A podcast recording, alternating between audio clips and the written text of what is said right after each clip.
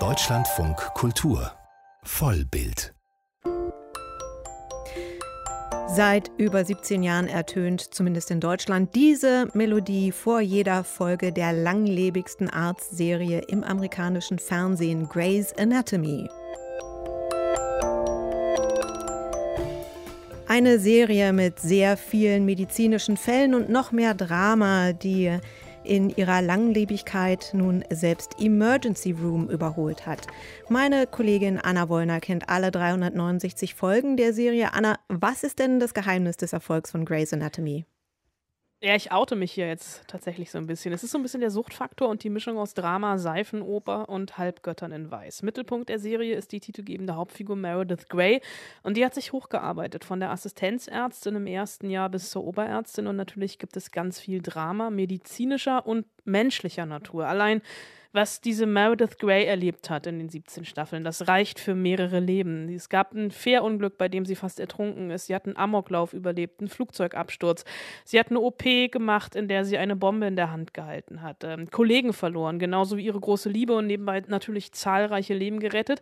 Neben ihr seit der ersten Folge dabei ist Chandra Wilson als Dr. Miranda Bailey und die sieht den Erfolg der Serie vor allem in den Figuren begründet. People feel like they know these characters. Uh, there's something familiar die Zuschauer haben das Gefühl, sie kennen die Figuren, sind mit ihnen befreundet. Die Geschichten, die wir erzählen, sind keine rein amerikanischen Geschichten, es sind menschliche Geschichten. Die Zuschauer spiegeln uns meist, dass sie sich in die Figuren verlieben. Also nicht im wörtlichen Sinne. Die Leute lassen uns Woche für Woche in ihr Wohnzimmer. Sie wollen ihr Happy End. Deswegen bleiben sie von Staffel zu Staffel dabei und fiebern mit. Ob es allerdings jemals ein Happy End geben wird, ist offen. Aktuell laufen die Verträge des Hauptcastes bis ins nächste Jahr, aber mit Aussicht auf Verlängerung. Nun stecken wir ja mitten in einer globalen Pandemie, die vor allem das Gesundheitssystem schwer belastet, also die Lebenswelt, die Grey's Anatomy abbildet bzw. abbilden will. Wie hat die Serie auf Corona reagiert? Corona findet natürlich statt und auch hier ist Grey's Anatomy Vorreiter. Erstmal aus produktionstechnischer Sicht im März 2020, als die Serie wie alle anderen Film- und Serienproduktionen in Hollywood auch in den Shutdown ging, hat die Produktion Masken und Geräte, die eigentlich für den Dreh gedacht waren, unter anderem an Krankenhäuser gespendet und die aktuelle 17. Staffel, die dreht sich komplett um Corona. Schon in der Vorbereitung auf die Staffel hat Hauptautorin Christa Vernoff schnell gemerkt, dass die Pandemie man nicht einfach ausblenden kann. Also wir müssen uns das da so vorstellen, vorstellen, es gibt bei Grey's Anatomy ähm, für die Drehbücher Gespräche mit echten Ärztinnen und PflegerInnen, um einfach diesen realistischen Anspruch zu haben. Und normalerweise haben diese Gespräche einen sehr hohen Unterhaltungswert. Da gibt es dann Anekdoten von spektakulären Fall Fällen, die umgesetzt werden. Und in diesem Jahr waren diese Gespräche eher so eine Therapie. Also es gab Ärzte, die zum Teil das erste Mal über ihre Erfahrungen im Krankenhaus sprechen konnten, mit den Tränen gerungen haben und über diese Einsätze gesprochen haben, auf die sie niemand vorbereitet hat, äh, wie sie bei Sterbenden dabei sind. Die Hand halten, in Sekunden über Leben und Tod entscheiden müssen, weil Ausstattung, Betten und Medikamente fehlen. Und genau das spiegelt sich auch in der Serie wieder. Also natürlich Masken, Abstände, Hände waschen. Die Grundregeln der Pandemiebekämpfung werden gezeigt und immer wiederholt in den Dialogen der Ärzte. Aber man sieht eben auch die Verzweiflung, wenn ihnen immer und immer wieder Patienten alleine und isoliert wegsterben, gelieferte Masken Fake-Ware sind und nicht nutzbar sind. Einfach dieses überlastete Personal. Also alles was wir aus echten Krankenhäusern auch kennen. In den USA unter Trump, in dem die Staffel ja entstanden ist, da war der Umgang mit Corona ja durchaus noch mal polarisierter, da der eigene Präsident die Krankheit ja lange kleingeredet und gerne auch mal nicht wissenschaftlich fundierte Gesundheitstipps gegeben hat. Wie stark setzt Grace Anatomy auch auf Aufklärung?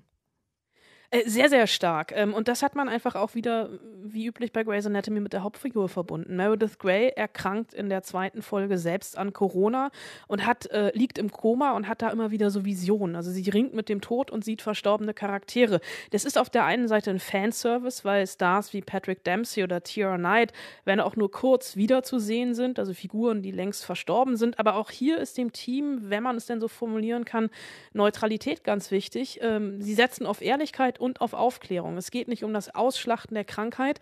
Die Sachen sind wissenschafts- und faktenbasiert, insofern wirklich mit einem aufklärerischen Geist dahinter. Unter anderem stirbt die Mutter von Miranda Bailey äh, an Corona äh, nach einem Ausbruch in einer Seniorenresidenz. Und da gibt es immer wieder Dialoge darüber, dass viele Schwarze unter den Opfern sind. Gespräche unter den Ärzten darüber, dass überproportional viele Schwarze und People of Color an Covid sterben. Und die Folge, in der äh, die Mutter von Bailey stirbt, die endet mit einem Voice-Over-Kommentar, in der kommentarlos Namen vorgelesen werden. Und Namen, die danach auch im Abspann stehen. Und das sind Namen von Menschen, die das Team von Grey's Anatomy selbst vor allem aus dem Drehbuchteam an Covid verloren hat. Nun ist ja in den, gerade in den USA auch die Fraktion der Corona-Leugner groß. Gab es denn auch Kritik? Erstaunlicherweise nicht. Also Serienschöpfer Shonda Rhimes ist eine der liberalsten Fernsehproduzentinnen, die Hollywood zu bieten hat. Aktuell ja groß gefeiert Bridgerton von ihr auf Netflix. Und die Serie zeigt einfach auch das ganze Spektrum. Also von asymptomatischen Patienten bis Patienten im Todeskampf. Und viele Fans der Serie sind selbst in medizinische Berufe gegangen. Und die Serie hat die Möglichkeit einfach aufgegriffen, um Verantwortung zu zeigen. Aber auch, so beschreibt es Hauptdarsteller und unter anderem auch Regisseur Kevin McKidd, einfach um Danke sagen zu können. Wir erleben das Trauma doppelt. Wir erzählen davon und erleben es am Set bei den Dreharbeiten. Abstandsregeln, Testen, Masken etc. Wir sind dadurch demütiger geworden. Der Respekt vor allen Ärztinnen, Krankenschwestern und Pflegern ist gewachsen. Es ist uns eine Ehre, etwas zurückzugeben und ihre Geschichten zu erzählen. Zumal es so viele Falschinformationen gibt. Wenn wir am Ende ein wenig helfen können, damit aufzuräumen, dann haben wir schon mehr getan, als man von einer Arztserie erwarten kann. Das sieht man mit oder ohne Covid, die Vorreiter- und Vorbildfunktion der Serie. Das war schon immer so und es ist immer sehr, sehr progressiv gewesen und deswegen wahrscheinlich auch so erfolgreich. Anna Wollner über die neue Serie von Grey's Anatomy. Die 17. Staffel und alle anderen auch von Grey's Anatomy gibt es ab dem 23. Februar bei Star, dem neuen Kanal auf Disney Plus.